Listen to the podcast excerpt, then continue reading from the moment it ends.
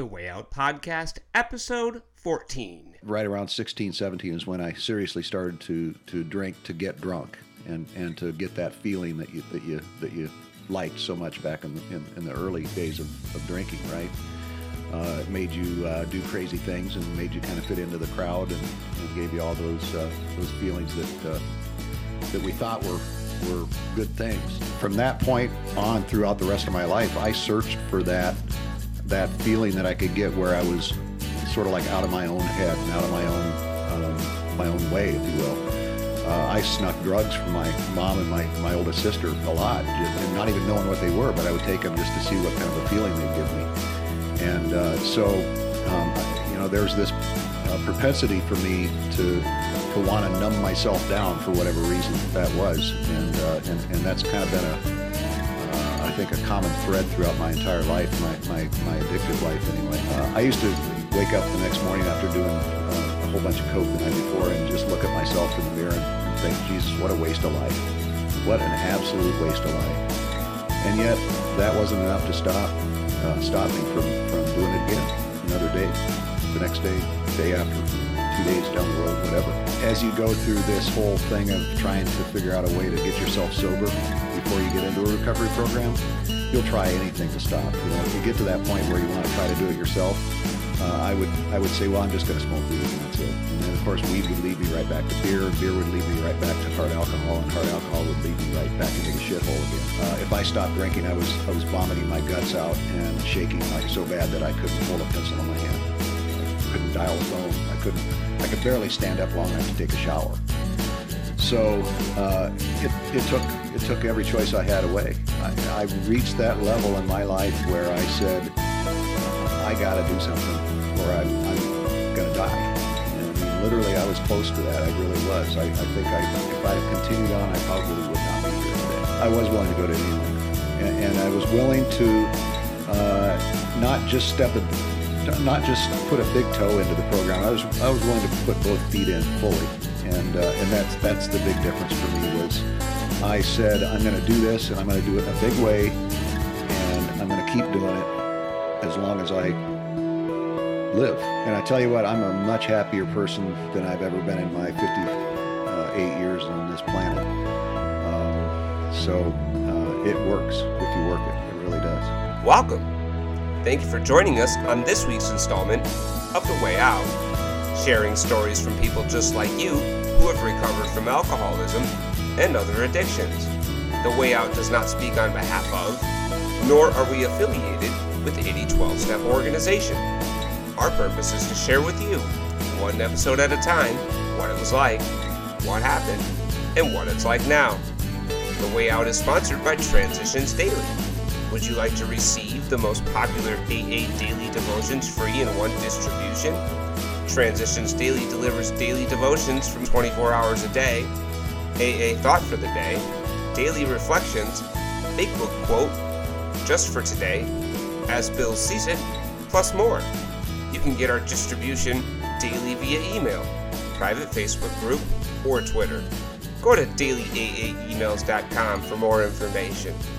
Don't forget to share dailyaaemails.com with friends, in meetings, and with sponsees in recovery. The Way Out podcast is on now. I'm your host, Charlie L. This week, we'll hear the experience, strength, and hope of John. John, welcome to the Way Out podcast. Thanks. Nice to be here. I wanted to let the audience know you have now been my sponsor officially for, uh, if I can do math correctly, 20 months. Wow. That sound about right to you? Has it been that long? Seems longer. It does. It does. The feeling's actually pretty mutual.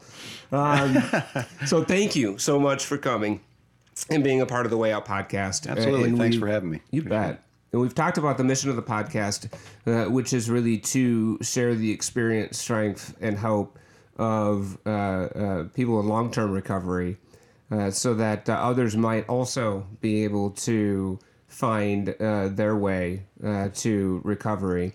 Um, I met you through a mutual friend of ours, and uh, who's now my grand sponsor, uh, and uh, you took me through all 12 steps and gave me the uh, tools that I needed based on uh, what you learned in recovery, and uh, you were able to pass that on to me.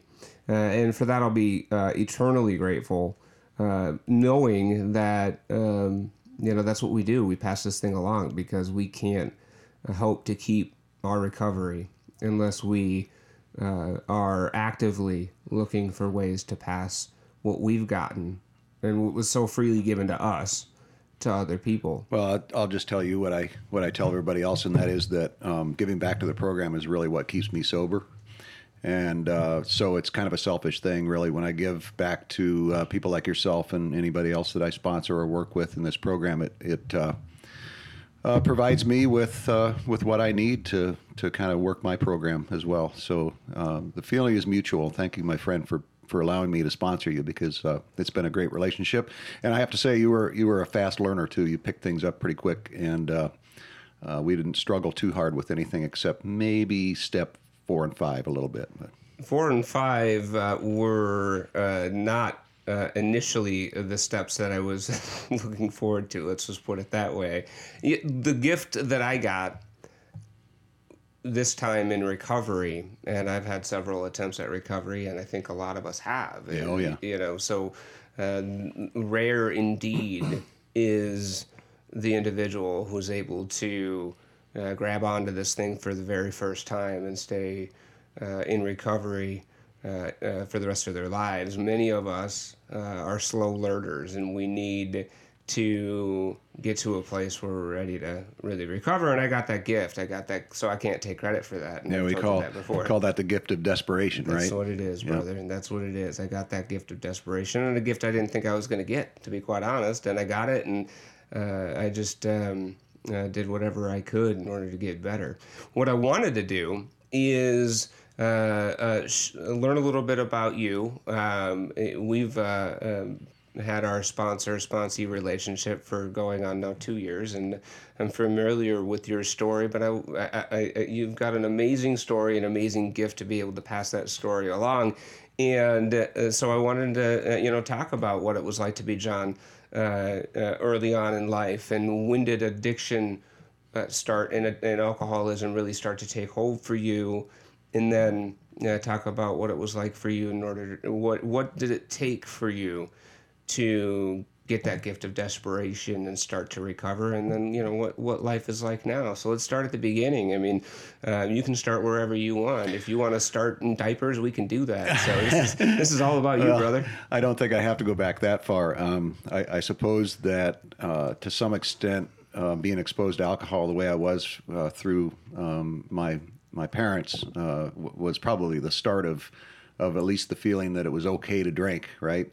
Um, uh, my uh, my mom uh, went through two marriages and, and both uh, were were alcoholics. My my real father uh, left when I think I was about five years old, and and he he stayed drunk pretty much his whole life, and right up until he got to the point where he was too ill to carry on drinking. and then she so so after he left, she remarried and and and she remarried another alcoholic. Go figure, right? So, uh, so yeah, I was exposed uh, pretty early on to um, both the, the the good and the bad uh, of of alcohol. Um, at least what what what from my viewpoint looked like good at, at the beginning, uh, which would of course turn out to be uh, extremely bad for me uh, as time went on. was your mom an alcoholic? No, mom was not. No, okay. she uh, she had periods where she would drink a little bit. You know, uh, she she went through a phase where uh, she had to have her rum and coke at five o'clock at night, and she'd have two or three of those, and and then that was it for her. Um, and then I think she kind of got to the point where she, where she didn't even like to do that because she just saw uh, all the bad things that were going on with, with her relationship with her with, with my stepfather at the time and uh, I, I, think she felt that she didn't need to encourage his his drinking by doing that right along with him. So, um, so yeah, she she was a she was a rock. Mom mom was uh, always there for me. Uh, I, I, respect her a lot, and I and I, if I have one regret, it's that I didn't get a chance to, or she didn't get a chance to see me sober. She she passed away before I finally got got cleaned up, but. Uh, uh, yeah, so early on, uh, I suppose uh, my first real drinking started when I was probably around early teens, 13, 14. What was that like for you? So you have your first drink at 13, 14. I can relate to that. My first drink was when I was 14. Yeah. How did that feel that first drink? Did was it a memorable experience? no, you? you? know I don't remember a lot about it. I just I, I, I remember sneaking some booze out of mom and dad's uh, liquor cabinet. Uh, I, I think I recall that it, I didn't like the taste of it a whole lot. It's probably because I was drinking something stupid like Frangelico or or some crème de menthe or something like that because they always had that stuff around, right? Right. Uh, so I don't I don't recall a getting uh, like inebriated uh, from from it, uh, nor do I recall uh, particularly enjoying it at that point. But it was uh, there was you know to me there was sort of a mystery about it. You know, sort of that that ooh I'm sneaking behind mom and dad's back and and drinking a little bit of alcohol and, and acting like an adult. You know, so there was that whole feeling. I think the first serious uh, drinking I did was when I was probably about 16. I was hanging out with a pretty uh, crazy bunch of guys. Uh, they were actually a lot older than me. I, I for whatever reason, I, I gravitated towards uh, when I was a freshman in high school towards the senior guys that that I knew and and and and got me into a lot of trouble. But uh, I had a hell of a lot of fun hanging out with them. Right. So. Um, yeah, I think that, that right around 16, 17 is when I seriously started to to drink to get drunk and, and to get that feeling that you that you that you liked so much back in the, in, in the early days of, of drinking, right? Uh, it made you uh, do crazy things and made you kind of fit into the crowd and, and gave you all those uh, those feelings that uh, that we thought were were good things. So you talk about fitting in, and you talk about that feeling, that unmistakable feeling that many of us get that are uh, uh, of the alcoholic or addict type or type or, or variety. You know for me when i drank the first time i drank and got drunk it was such a memorable experience. It was this is it. This yeah. is what i've been looking for. And this is this is exactly the way i've been wanting to feel. Yep. it released me from all of the burden that i was carrying at a young 14 year old age and you came from a family clearly that you know uh, took a toll in terms of your um, overall well-being. Yeah. You know from from the outset uh, from the very first time I, I, think that i seriously got um, you know got my mind bent a little bit by by doing alcohol uh, from that point on throughout the rest of my life i searched for that that feeling that i could get where i was sort of like out of my own head and out of my own um, my own way, if you will. Uh, I snuck drugs from my mom and my my oldest sister a lot, just, and not even knowing what they were, but I would take them just to see what kind of a feeling they'd give me. And uh, so, um, I, you know, there's this uh, propensity for me to to want to numb myself down for whatever reason that was, and uh, and and that's kind of been a uh, I think a common thread throughout my entire life, my my my addictive life anyway you drink for the first time, you get drunk for the first time, you feel that feeling that only alcohol can give you, and later drugs gave you a feeling that only drugs could give you. And it, it, do you feel like looking back that a switch was turned on? Uh, yeah, and I, and I think that switch got turned fully on in college. Um, you know, I, I, experimented around a little bit with some with things, you know, like cocaine and and some speed and and uh, and of course marijuana uh, prior to going into college, but uh, wasn't until I got into college where things really went off the rails, and uh, I was exposed to just about everything that you could possibly uh, uh, get in the in the in the drug uh, as well as a lot of heavy drinking, which which a lot of college kids seem to seem to do, and and so you know that's where I think things really got uh, turned around for me. I, I think you know, I always told people, uh, and I still believe it to this day, that my experiences on acid fundamentally changed the way I think about the world and things around me. And uh, and I and I I still firmly believe that. I think I've gotten a handle on it better than I used to. But but I do believe that there was a sort of like you said a switch that got turned on when I did some of the more powerful drugs that were available back in those days. Uh, so uh, whether that had anything to do with my later uh, addictions or whatever, I don't know, but I'm sure it didn't uh, didn't help any. You are in college and college is a horrible place to try to identify if you're an alcoholic because like you said a lot of people are drinking a lot. Yep. and regular regularly and to excess.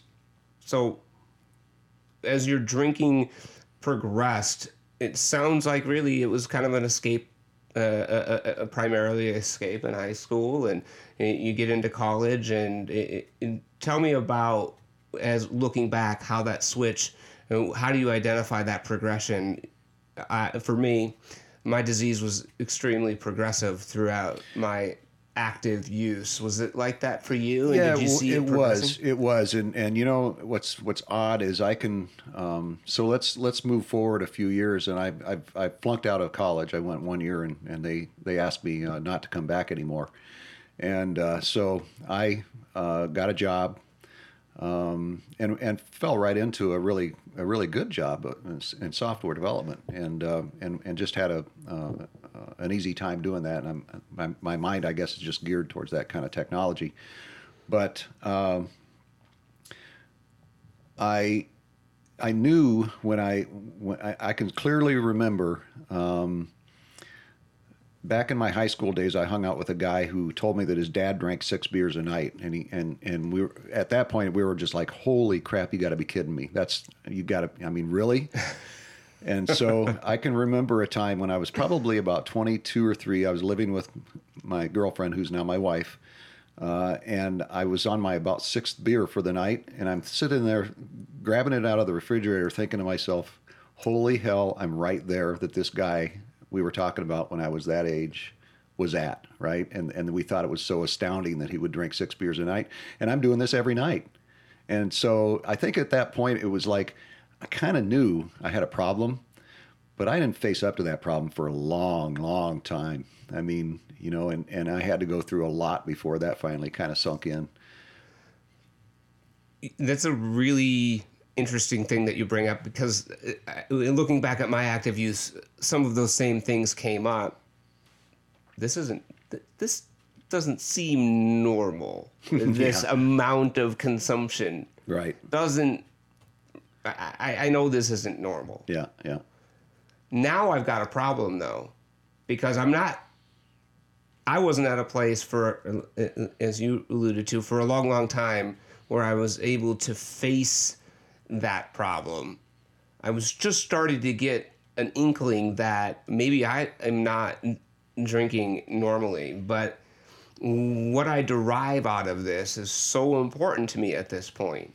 Hmm. And it does so much for me, at least at that point in time, that I can't even consider not drinking. I mean, that's not even that's not even a a thought. Like, yeah, not a thought at all. Yeah, and and you know what what's really uh, I guess what what sort of the nail in the coffin for me was that I, I got involved in, in drugs a lot of a lot of drug use um, um, you know meth methamphetamines and cocaine particularly, and uh, those only make you want to drink more.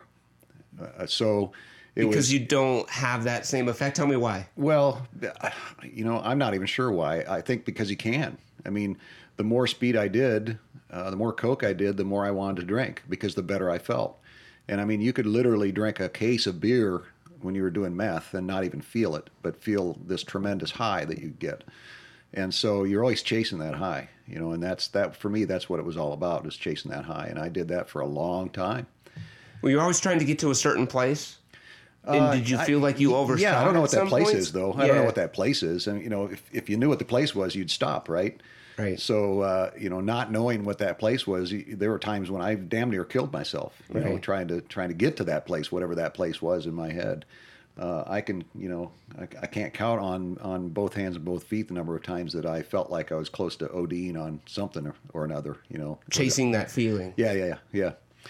Um, and th- you know the the the the other side of that whole story is is the uh, the tremendous hangovers that you would have from from when when you finally ran out of your drugs and and you really didn't want to drink anymore because you didn't have the drugs that you, you had and, and then you had to clean yourself up for a, a while however that however long that was a day or two or three or five and then you just go right back to it You know, there was no really for me no escaping it at that point. Were there periods where you wanted to stop or you felt like you were getting to a place where it was getting out of control or were there external factors that were starting to crop up that indicated that there was a, a lack of control? Yeah, you know, there there were two phases of my life that I went through. Uh, let's call them the meth phase and the coke phase, because the, both of those I got addicted to, strongly addicted to. Uh, meth doesn't take long. I mean, I, I, I, was addicted to meth in within six months, uh, and and doing it every day, solid every day, every week, every every hour almost. And uh, and I finally got to the point where I knew there was something had to be done because I was ruining my life and I was trying to raise kids and, and trying to maintain a job and trying to have a, a relationship with my wife and none of it was really working out very well. Uh, so I had to make a physical like relocation change um, to get away from from that, and I did, and uh, uh, and that worked. Um, I was far enough away that I couldn't I couldn't get it, and I didn't try to go out of my way to find it in the new place that we uh, we moved to. And my career took off. I had a I had a great uh, a great experience there for, for a number of years, and then I ran into some people that had coke, and I started doing that. And then I spent probably six or eight years of uh, just falling back down into that rabbit hole again, uh, except on coke this time. Tell me about that thought process. I think for your wife's a normie. Yep she probably looks at you like you're a Martian because maybe you you had the problem with the meth and it got out of control and just it, it, I'm thinking from an outside perspective why would you even try coke well, you know, she's she's no angel. she she did some coke right along with me, and she got did it. some meth right along with uh-huh. me. So so there uh-huh. was. It's not like. But she did it socially. Well, she did. Yeah, she, you know there there there were a number of times when I did way more than she ever knew about, and and, and so of course I, that's the deal, right? That's the deal, right? If I if I've got it, I'm doing I'm doing all of mine and probably all of yours if it's there. That's right? correct, but I'm only going to let you see a certain amount that I'm doing, so it appears right. as though we're doing the same amount. Yeah, yeah, and so uh, yes, she would she would do it, and I think that fueled my my uh, wanting to do it because you know things were better when you were both doing coke or doing whatever meth or whatever. Right. Uh, at least temporarily, anyway. But the downside to that is is uh, is of course just the the horrendous uh, back end of it, of it. You know, trying to deal with the.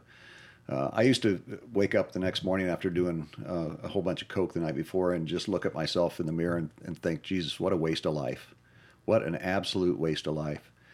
And yet, that wasn't enough to stop uh, stop me from from doing it again another day the next day, day after, two days down the road, whatever. At that point, the disease has progressed to the point where the ability to choose, the ability to exercise willpower ceases to be enough to conquer the addiction to some extent, uh, for me, that was true. However, uh, in about the year 2000, uh, I had decided I'd had enough of, of Coke, and, and I quit. And, my wife and I both quit. We made a conscious decision, talked about it, and and we and we quit. And we we sort of disassociated ourselves with all the people that we uh, were dealing with that, that had that or could get it for us. And and that worked. And I actually quit quit and haven't done it since. Um, you know, but the, the problem is, is that the two drugs that that I never considered to be an issue were marijuana and alcohol, and those stuck with me, and and I didn't uh, I didn't ever think that those were a problem. You know, not I mean I, I guess I knew I had a drinking problem, but I I didn't want to quit. I didn't think it was to the point where it was ruining my life. It was taking anything away from me. Uh, that came later, and, and that came in a big way. I think that's a really powerful thing that you just said because many who may be in a position where they feel like drugs are getting the best of them, and if I just quit using, um, I can drink, mm-hmm. and that's okay. Mm-hmm. But for you, that definitely wasn't the case. But it did, but it appeared in the beginning that it was the case. That uh, I've never had a real problem with alcohol. Yeah, I partied when I was in high school and college, but it, it didn't dominate my uh, adulthood to this point. So I'll cut the hard stuff out uh, and I will uh, I'll drink and that'll be okay. And I can smoke a little weed and that'll be fine. That's not a problem. Weed's not addictive. It's natural, man. Yeah, yeah. And and I can't count the number of times that I told my wife that I will I, I may quit drinking, but I'll never stop smoking pot. I will never ever stop smoking weed. And uh, and and you know really. As you go through this whole thing of trying to figure out a way to get yourself sober before you get into a recovery program, you'll try anything to stop. You know, if you get to that point where you want to try to do it yourself, uh, I would I would say, well, I'm just going to smoke weed and that's it. And then of course, weed would lead me right back to beer, and beer would lead me right back to hard alcohol, and hard alcohol would lead me right back into the shithole again. So, excuse my language. So uh, we don't edit here. It's okay to swear. so so yeah, it, it was uh, it, it, was a vicious cycle that you, you really can't get yourself out of. You know, at least I haven't seen very many people that could that could do it by themselves. Anyway, I certainly could not. What things did so you tried to you know drink maybe only beer or you saw maybe I'll just smoke oh, weed, you know you know read or, the big read the big right, book exactly, right there's a whole right. chapter on it I mean yeah. you, you yeah. tried to yeah. only drink on weekends That's you only, right. only have a drink after five o'clock you That's only drink beer I'll only drink scotch I won't drink scotch with water I'll just drink drink it straight That's or I'll right.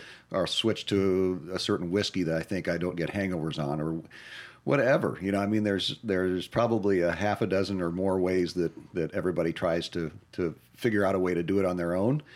And you know some people are successful. Some people just quit cold turkey and never drink again. I wasn't one of those that could do that. Uh, never did figure out a way. I, I tell you what i in probably 91 or so i tried to quit on my own. And no i guess it was more like 95 96 i tried to quit on my own. I went six months without a drink I was the most miserable son of a bitch you've ever met in your life. You know, they always there's a story that if you take a drunk horse thief and you sober him up, what do you got? A fucking horse thief. Yeah, just a horse thief. Yeah. That's right. So, so if we're uh, in a place where uh, life is not going well, um, we're uh, using drugs and alcohol to cope with uh, life, and you take away that drug or that alcohol, it becomes incredibly difficult to be able to operate on a day to day to day basis because the one thing that got us through, the one thing that I could depend on over and over and over again was alcohol in the end, and you know early on drugs. Well, well, my answer when I when I tried to get sober myself, my answer to that was stop drinking, keep yourself as busy as you possibly can throughout the day. And, and I wasn't working then, not because I couldn't, just because I, I decided to take some time off. Uh, I had the means to be able to do that. Uh, and I said, you know, okay, I'm going to quit drinking. My wife was giving me some pressure about it, so fine, I'll quit. Uh, I'll be a miserable son of a bitch all day long because I'm going to be doing stuff, you know, just to keep me busy, whether it's working around the yard or working on the house or playing golf or whatever. And I'm going to go to bed early every night because I don't want to have to sit around and think about it before, you know, and and deal with it. So, uh, literally, uh, my wife thought I just disappeared. I mean, because I I really wasn't talking to anybody. I didn't want to talk to anybody. I just wanted to do my thing and go to bed. That's all I wanted to do, and I did that for about six months. That's a tough way to live. it, it is. You know, my wife hated me. She just absolutely hated me, and uh, and that's no way to try to get sober either. I mean, if if I might as well have just been drinking. Honest, honestly, that's just not a life. If if you're going to try to have a life, that's not the way to do it. So you've tried to switch up your uh, your your drugs, and you tried to moderate, and you tried to substitute, and you tried to uh, quit cold turkey, and none of those things worked for you. No, so I went right back at it for about another twenty years, actually. I think from '95 to about uh, 2000. Well, more than 20 years. '95 to uh, no, I'm sorry, 2000. 2013, 2012, I got sober. So from about 95 to 2012, I, I continued to drink and drink heavily. And uh, it got progressively worse. Um, I was traveling. My job required me to travel, and, and I was out of town almost uh, every week, uh, Monday through Friday, just about every single week of the year. Uh, and so, consequently, I was only accountable for me, and, and I'm not a very good person to be accountable for myself. I, I, I don't uh, I don't do well in that environment. I have, I'm not a very structured individual. So, adult supervision required is yeah, the sticker that yeah, needs to go ab- on my forehead. And I certainly is was not an adult. Uh, and there's questionable days where where I'm still not sure I'm a completely an adult. But uh, I yeah. So if I was uh, on the road, uh, you know, I was I went out of my way to stay at Embassy Embassy Suites hotels because they had the cap the the manager's hour from five o'clock to seven. It was free booze, all you could drink. Uh, so I just get completely hammered uh, as soon as I got out, out of the bank I was working at, and and uh, and go back to the hotel and drink. And if I and if I didn't do that, I had a bottle in my room. Absolutely had a bottle every single uh, place I stayed. Uh, that you know, it was funny as you get off the airplane, the first thing you I would do is look for a liquor store. Very first stop, I, it had to be. And if I didn't find a liquor store, I was pretty upset. I was not ha- I was not a happy camper. Uh, and so, you know, that kind of gives you a picture of where where my head was most of the time. Mm, Close to quitting time, did you ever get that the the itch started? Oh God, yeah, yeah. And you know, it's funny because for the longest time I didn't drink at all during the day, and uh, and yeah, by five I was just jumping out of my skin wanting to have a drink. we make these rules for ourselves. I made rules for myself. I'm never gonna do. I'm never gonna drink every day. Yep. Well, it happened. Yep. Okay. Well, I'm not going to drink and drive. Well, that happened. I'm not going to drink during work. Well, that happened. Is that? Can you? I start to identify where you know you're making those standards and you're drawing those lines in the stand sand where you say this just I can't I can't do this. Yeah, you know, I the- can't do this, the and then you find yourself doing it. The drinking and driving thing, uh, I I never had that standard. I, I did that my whole life. Uh, fortunately, I never got caught, but um, you know that I, I'm ashamed of that. Actually, I mean, that, I could have killed somebody just as easily as uh, as the next guy. Um, the the drink every day thing, yeah, that was that was a that was a threshold that I didn't want to cross. That I did.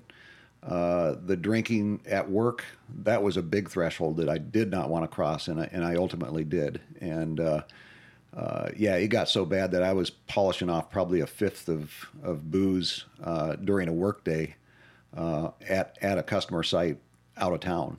Um, that's how bad it was. I mean, I literally at the end was uh, was waking up um, in the middle of the night and guzzling down enough alcohol to get me back to sleep, to sleep a few more hours, to wake up and do the same thing. Uh, I would wake up in the morning and be so sick that I couldn't get into work uh, until I drank a bunch or, or uh, managed to um, sort of limp my way to a liquor store somehow uh, and, and walk in without, you know, falling over, hopefully, and uh, getting another bottle and then continuing the, the, the, the whole process. So um, it was a pretty deep, dark place there towards the end. And uh, finally, that that job went away. Um, you know, I got nothing to, no one to blame except myself. I, I was drunk, and, and they knew it. Um, now, the gal that I was working for on that contract said that uh, that the contract was was done and there was no more work. But after, I talked to her after I got sober, and she said, "Yeah, I knew you were drunk every day, and and I couldn't do it anymore." Right. So then I came home, and then I just sat at home and did the same thing all day long, all night long, and that went on for months until uh, my wife finally convinced me to go into treatment. And I went into treatment, I think, in March of 2011, uh, and that didn't work very well. Uh, well, I, it worked for about six months uh, after I got out. I, I, I tried to do the right things. I, I had a sponsor, uh, but I didn't call them, and uh, and I didn't go to meetings, and uh, you know all the usual things. Right? You just stop doing that stuff, and before you know it, you're right back to to that point where you say, you know what, I can have a beer or two, and then pretty soon it's, you know what, I can have a, a I can have some hard liquor, and then you're right back in the in the game again. Right? I So- call that guy Chuck. He's my uh, alter ego of my disease. and he tells me those things. Yeah. He tells me you don't really need to go to a meeting anymore. I mean, it's cool for those guys, and I'm glad those folks have that cute little meeting for themselves because clearly they need it. but I don't really need that. Yeah. And you know, this praying thing and this calling the sponsor, that's not really my jam. You know, Right. I I can do this. Right. I clearly stayed sober for six consecutive days, all on my own. I can do this, and one drink isn't going to kill me. But the problem is, once we cross that threshold, and the and the big book talks about this, and what a, a book that is that was so far beyond its time, I can't even begin to wrap my head around it. That once we reach that, cross that point into full blown alcoholism or addiction, no longer have the ability to predict once we start when we're going to stop. Correct. because we've got a disease of the mind and we've got a disease of the body. So i obsess about it. I obsess about it. I need i need it. I need it. It's all i can think about. Even if i'm not doing it like you said you were sober for six months. I had stints of sobriety too of dry time. I shouldn't really call it sobriety. Dry time where i wasn't using or drinking. But it is all i thought about. Yep.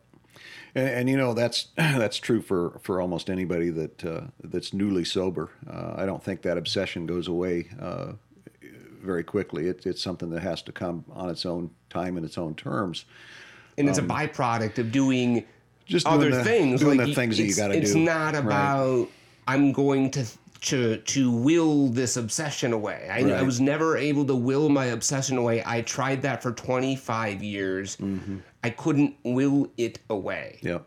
i couldn't You know what's what's really odd when I think back to the the couple of times I went through treatment and the and the time the, the time I the first time I went through and the, and then the decision that I made to drink again after that is is I think about that and I th- and I put myself in my wife's position.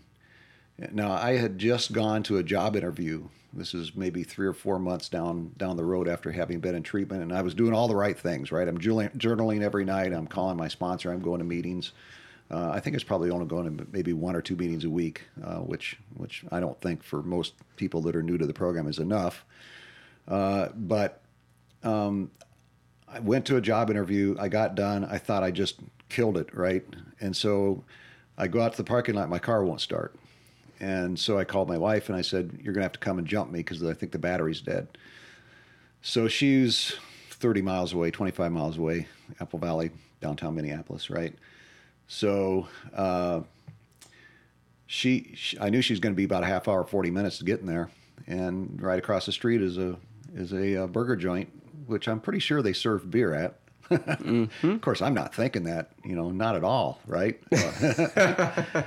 so I go over there and sit down, and I and I have a burger, and I and I think, well, I'll just have a beer, just one, you know. That's there's no harm in that, right? And then there's I a have, story just like that in the big book Yeah, and then I have- just like then I have one, and I, then I have another because I thought, well, that first one, you know, that didn't kill me well, that, that, that was just to get the burger washed That's out. right. Yeah, this one's this one's just to you know celebrate my good interview I just had. So my wife picks me up and and I tell I'm honest with her. I said, "Hey, I just had a couple of beers," and she just kind of looked at me funny, and I'm like, "So we're going to stop at the liquor store on the way home." Now, if I'm her, I would have stopped the vehicle and kicked my ass straight out, but she didn't, and she stopped at the liquor store. You said your wife was no saint. I might start to disagree with you based on the, her tolerance level at this point. Ahead. Well, she is a saint, uh, and and I and I wish she uh, was a little. Wish she would have been a little bit tougher on me, but ultimately she got that way, right? Uh, after seeing me go through treatment once and seeing me start to get uh, right, and then seeing me fall right back down into the same rabbit hole again, um, I think her her patience had run out and uh, it got serious. I mean, it got serious to where I thought she was going to leave me, and she pretty much said, "If you don't, if you don't get sobered up, I, I can't guarantee you I'm going to stick around anymore." So, you know, there was that. There was the the loss of the job. Uh, there was uh, my my youngest son hated my guts. Uh, my daughter um, was having her own issues with drugs and alcohol, and uh, I couldn't do anything about it because look where I was. Um, my oldest son uh, hated me and didn't want me around his grandson or my grandson, his son, anymore because he was four or five years old. And how can you trust me if I'm drunk all the time?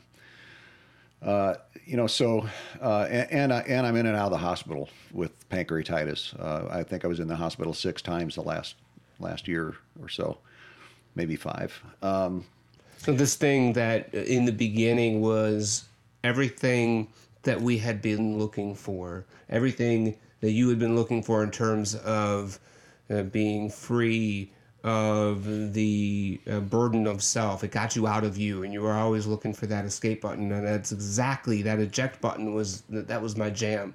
I, I hit the eject button on life consistently, all the time. Yep. And, and, and in the end, you are faced with a situation where the disease really robbed you of much of or all of what was meaningful. Well, not only that, but it, but it also took away the choice that I had to, to, to whether I wanted to drink or not. You know, at the end, I didn't have a choice. I had to drink. Um, it was either that or, or, or in my mind, die. Uh, detox was not an option, at least not on my own, because I, I was too sick. I mean, literally, uh, if I stopped drinking, I was I was vomiting my guts out and shaking like so bad that I couldn't hold a pencil in my hand, uh, couldn't dial a phone. I couldn't. I could barely stand up long enough to take a shower. So uh, it it took it took every choice I had away. I, I reached that level in my life where I said, I got to do something, or I'm I'm going to die. And I mean, literally, I was close to that. I really was. I, I think I, if I'd have continued on, I probably would not be here today. We stood at that turning point, that moment where we can't continue to go on the way we're going, but we can't stop. Right. No that's choice. A, no choice. A, that's a that's a horrible, awful place to be. Yep that's des- that's what we call desperation, and, and and I tell anybody that I that I work with in this program that that that can't get sober, I just look at them and say, I wish you the gift of, of desperation. I really do because that's the only thing that's going to make you want to do this for yourself.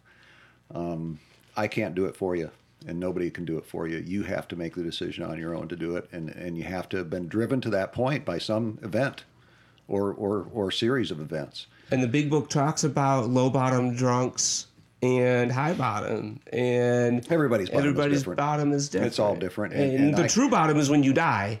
Well, yeah. And then there's some derivative of a, of a higher bottom depending on uh, whatever it takes for us personally to be able to get that gift of desperation and say, I cannot continue to live like this anymore. Right but I don't know how to stop. Yep. And I've tried, yep. and it just doesn't work.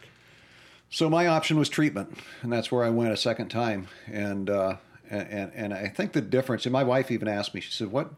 I, I told her after I was in there a week or so. I said, "This just feels different." She says, "Well, what's, what's so different about it?" I said, "I don't know, but I just feel like like I, I think I've turned a corner here, and I don't know what that was." Although I will tell you that about a week into my second treatment, uh, we went to a church service and uh, I watched, I, I, listened to a pastor who was in from California talk about, um, he talked about uh, how he had run into some um, some Hispanic guys at the at the airport. His ride had, had hadn't showed up or something, and and they offered to give him a ride. And he's thinking to himself, "Man, these guys look kind of shady, right?" And uh, so he he he was a a pastor, and he figured, well, they're probably not going to beat up a pastor, right? So he took a ride with him, and on the way home, they talked about uh, about their life and and uh, and the kind of background that they came from, which was filled with drugs and alcohol and and and crime and shootings, and how they were trying to break that cycle, how they were trying to set an example for their kids, and how they were trying to be, you know, a shiny beacon of of what's good uh, in in a in a human being and I thought to myself when I heard that pastor talk that I haven't been doing that for for I'm 54 years old at that point. I haven't been doing that for 54 years. I have not been a good example of what a human being should be for anyone. And I think that set me on a path of of trying to find a higher power, trying to figure out how to work with that higher power to uh, to help me um, uh, not exert my will, but but follow another person's will, and, and, maybe follow some footsteps that that would bring me to that point of of where I felt good about myself and felt like I was actually giving back to society. So, in step one, really, we admitted we were powerless over alcohol, that our lives had become unmanageable. And that was a step that I had such a hard time with. In fact, it took all of 25 plus years to get there, to get to step one.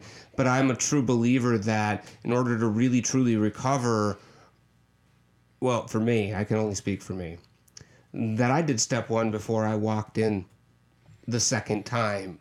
That I had fully conceded to my innermost self that I was an addict and an alcoholic and that my life was unmanageable. That surrender, that full 100% complete surrender. I had completely surrendered. Yeah, Can you identify I, with that? I, uh, I, I had, I think, also pretty much was able to bypass that step.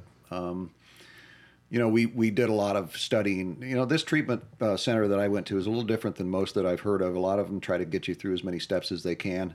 Ours was more focused on getting through the first three and doing a good job on them, and I think that was very important, especially for me because I had to figure out how to uh, how to find a higher power that I could rely on and that I that I could um, uh, that I could uh, figure out a way to to um, to get out of my own head and, and, and to follow some other path than the path that I've been following for my whole life. And that makes sense because our fundamental problem is a lack of power. We're powerless over our disease. So we need to find a power greater than ourselves that can help restore us, right? Right. Because we know we've been licked. We know we can't do this on our own. We're done. We've tried. We've tried. We've tried everything we possibly could.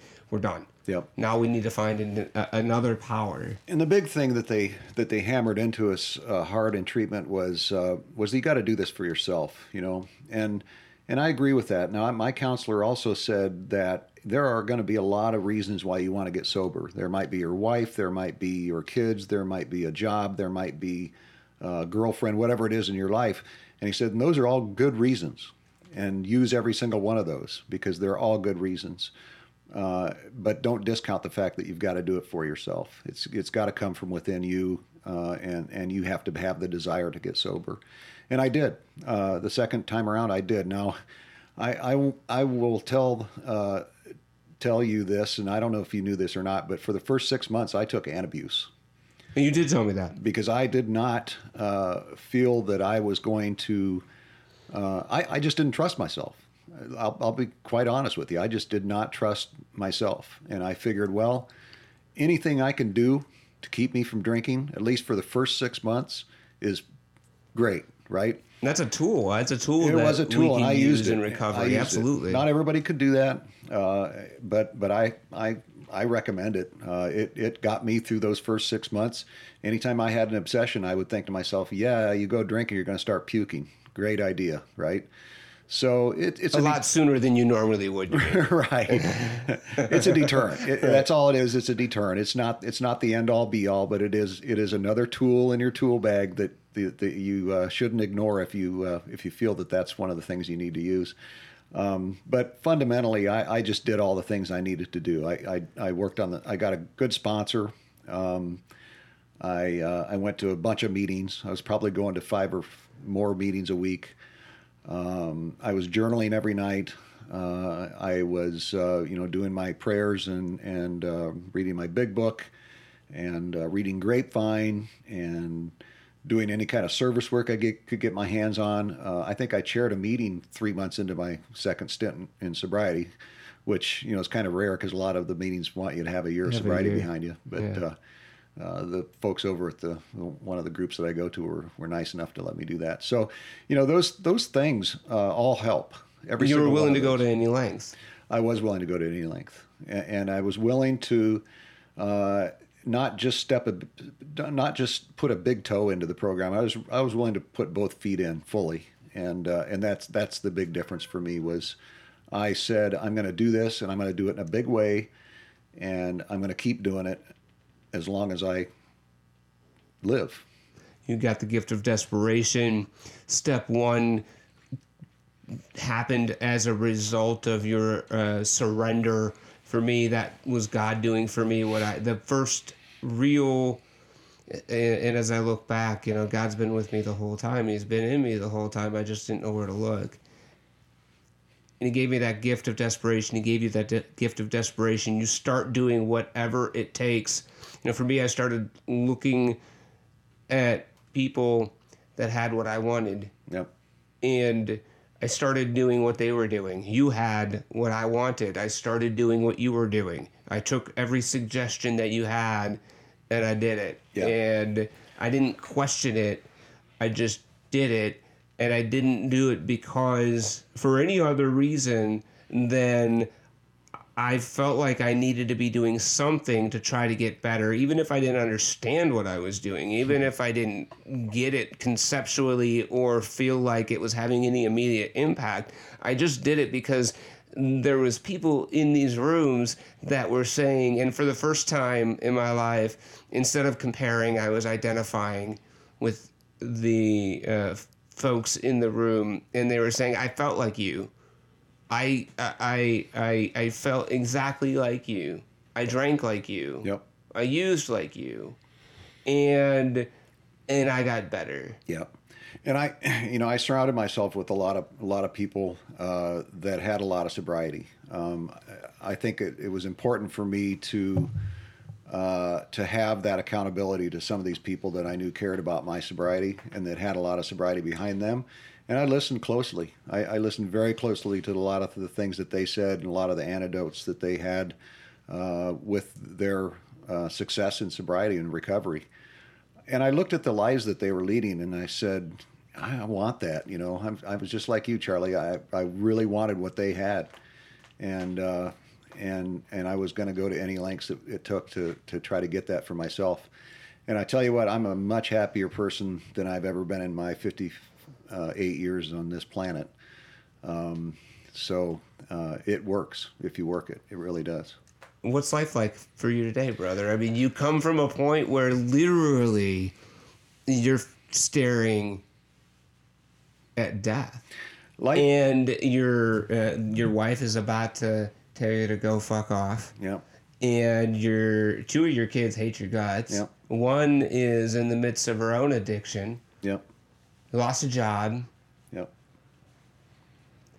What's life like for you now?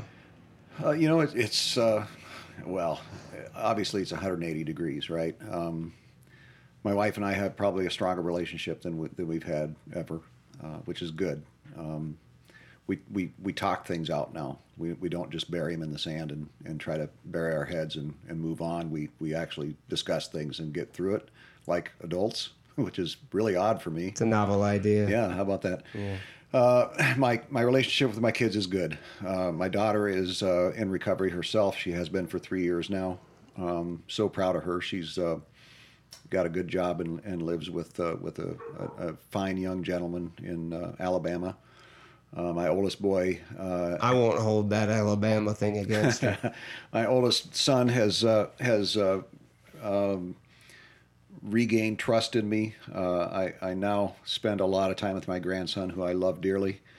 Um, my youngest son and I, uh, we're, we're working that through. It's, it's better. It's better than it has been. Um, he's got his own issues, but um, that's, you know, stuff that he's working through and I'm working through with him and, and we talk now. So that, that's all good. I view that as a, as a win. It's not all sunshine and rainbows, though. We have hard days, right? Like oh, in yeah, recovery. Absolutely. Like, uh, do you have shitty days and yeah, you know, the, the shittiest day I have is still is still uh, better than the best day I had when I was when I was in that that uh, the throes of uh, of drinking. Um, yeah, I have bad days. Sure, you know, I, I, there there are days where I get into a bit of a funk. Um, but you know what helps that is a, a, meeting. You know, and I was telling you earlier, Charlie, uh, if I get to that point where I where I think to myself, eh, I'm going to skip this meeting tonight. Man, that's the that's for me that's a big red flag that says you need to get to this meeting because uh, you're thinking about that stuff about not going and that that's just a that's for me that's a signal if if i if i begin to think that then i think to myself well i guess now i really got to go because that's a that's a bad sign so The rationalization machine starts. it starts kick in. working yeah absolutely and, and you know that thing That's a slippery slope. that guy is patient, man. He will sit there on your shoulder for your entire life, and he'll he's out there in the parking lot doing push-ups while you're while you're screwing around.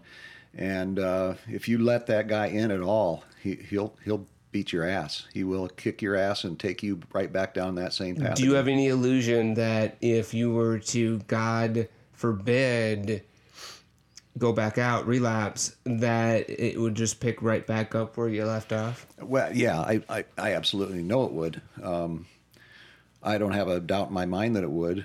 Uh, I, you know, uh, I'd never. I'll never say never because I think that's a that's a um, that's candy coating th- this disease that we have. Uh, this disease is is something that, that I'm a I'm I'm I'm a believer that it's going to be with me until the day I die. We're never cured. Uh, there is no cure for this. There is recovery, and recovery is lifelong. And uh, I, as long as I continue to do the things that I do today on a daily basis, I'll be fine. Uh, I don't get too far ahead of myself, though. I really worry about let's get through this day. Let's get let's get my head on the pillow tonight, and tomorrow's another day, and we'll deal with that one when it comes. So the promises really came true for you. Absolutely, every single one of them. That to me, and when I look back at my recovery, and if you were to tell me that there'd be a point in my life where I would be free of the obsession, I would have told you you're absolutely out of your fucking mind. Yeah. Out of your mind. Oh yeah, I absolutely would have too. There, there's no doubt in my mind that 10, 8 years ago, if you told me I'd be where I am right now, I would have just laughed at you and said, "Yeah, right. Yeah, Maybe for you. yeah, yeah. Maybe, Maybe, for that's, you. Yeah, yeah, But not for me. Because and that's that terminal uniqueness that I carried, and I really thought that I was that guy. You know, you read the uh, how it works in chapter five, and it talks about those that are constitutionally incapable of being honest enough with themselves to get the simple program. See, I thought I was that guy yep, and it turns out a lot of us think we're that person Yeah. until until we do right? Yeah, uh, so i found out that there was really nothing unique about my disease that my disease is just like your disease would manifest itself in different ways sometimes different symptoms sometimes and the stories vary somewhat. Yep, but the disease is the same and what it does to us is the same and the fundamental aspects of how we recover from this disease is the same we got sick the same way and we can recover in the same way yeah. And and that's the beauty of this program, right? Is that you can get into a room with anybody that's been through what we've been through, and uh, you you all talk about the same things. that, that may have happened to you differently. Uh, it may have manifested itself in different ways, but fundamentally, it's all the same thing. It's it's it's an addiction that took us down to the lowest level of our lives.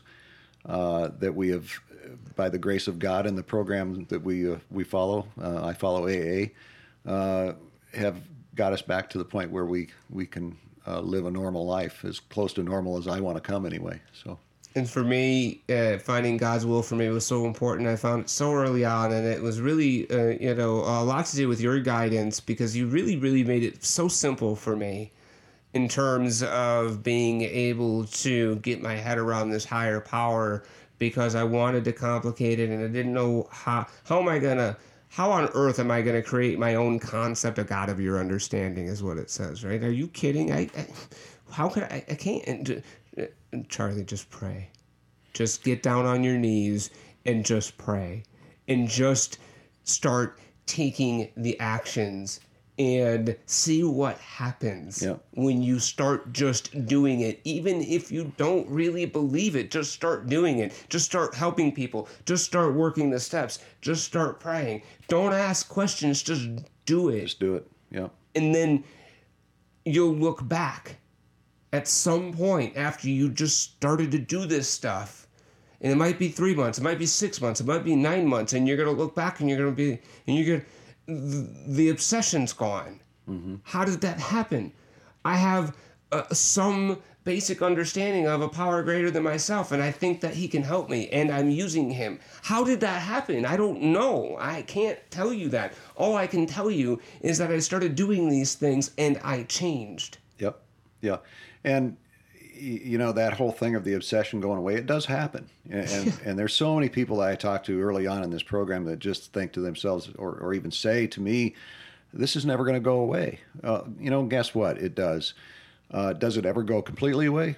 Oh hell no. No, there are still I still have i still have drinking dreams. I still have using dreams. Uh, there are times when I'll see an ad on television or I'll see uh, someone with a beer in their hand and I'll think to myself, hmm, that uh, would taste good, wouldn't it? Uh, but you know, the the things that have been instilled in me through this program uh, keep me from following through on those actions, and and and it's so easy to do now. It's not even like I have to force myself to stop thinking about it. I almost laugh, you know. Now, uh, if I think about it, I'm just like, yeah, right. You're right. Yeah, Yeah, like yeah. you would really do that again, right? know, yeah, You yeah, throw all this away for Right. that. Why? What would be the point? Um, there is no uh, there is no reason in my mind to ever go back to that. Um, I just can't even in my wildest dreams imagine that happening. Will it? I don't know, and, and I don't worry about that on a day to day basis. Uh, like I said, I get through today, and tomorrow's another day, and we'll we'll deal with that when it comes.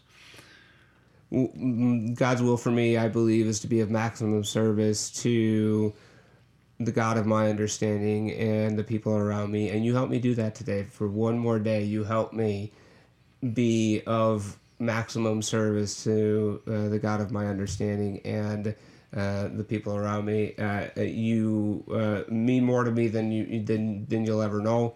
Um, thank you so much for being part of the podcast. If you want to reach out to John for any reason, you have questions, you just liked what he said, you liked his story, you identified with something, please email the show, share at wayoutcast.com, and I'll be sure to get John the message. Until next time. Thank you for being a part of The Way Out, where we share stories from people just like you who have recovered from alcoholism and other addictions. If you would like to reach out to the show, you can visit us on the web at wayoutcast.com. That's wayoutcast, all one word, dot com.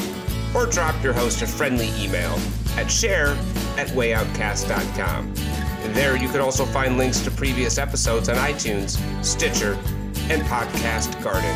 If you or someone you know would like to be a guest on the podcast, contact me at share at wayoutcast.com. See you next time, and remember, if you don't change, your sobriety day will.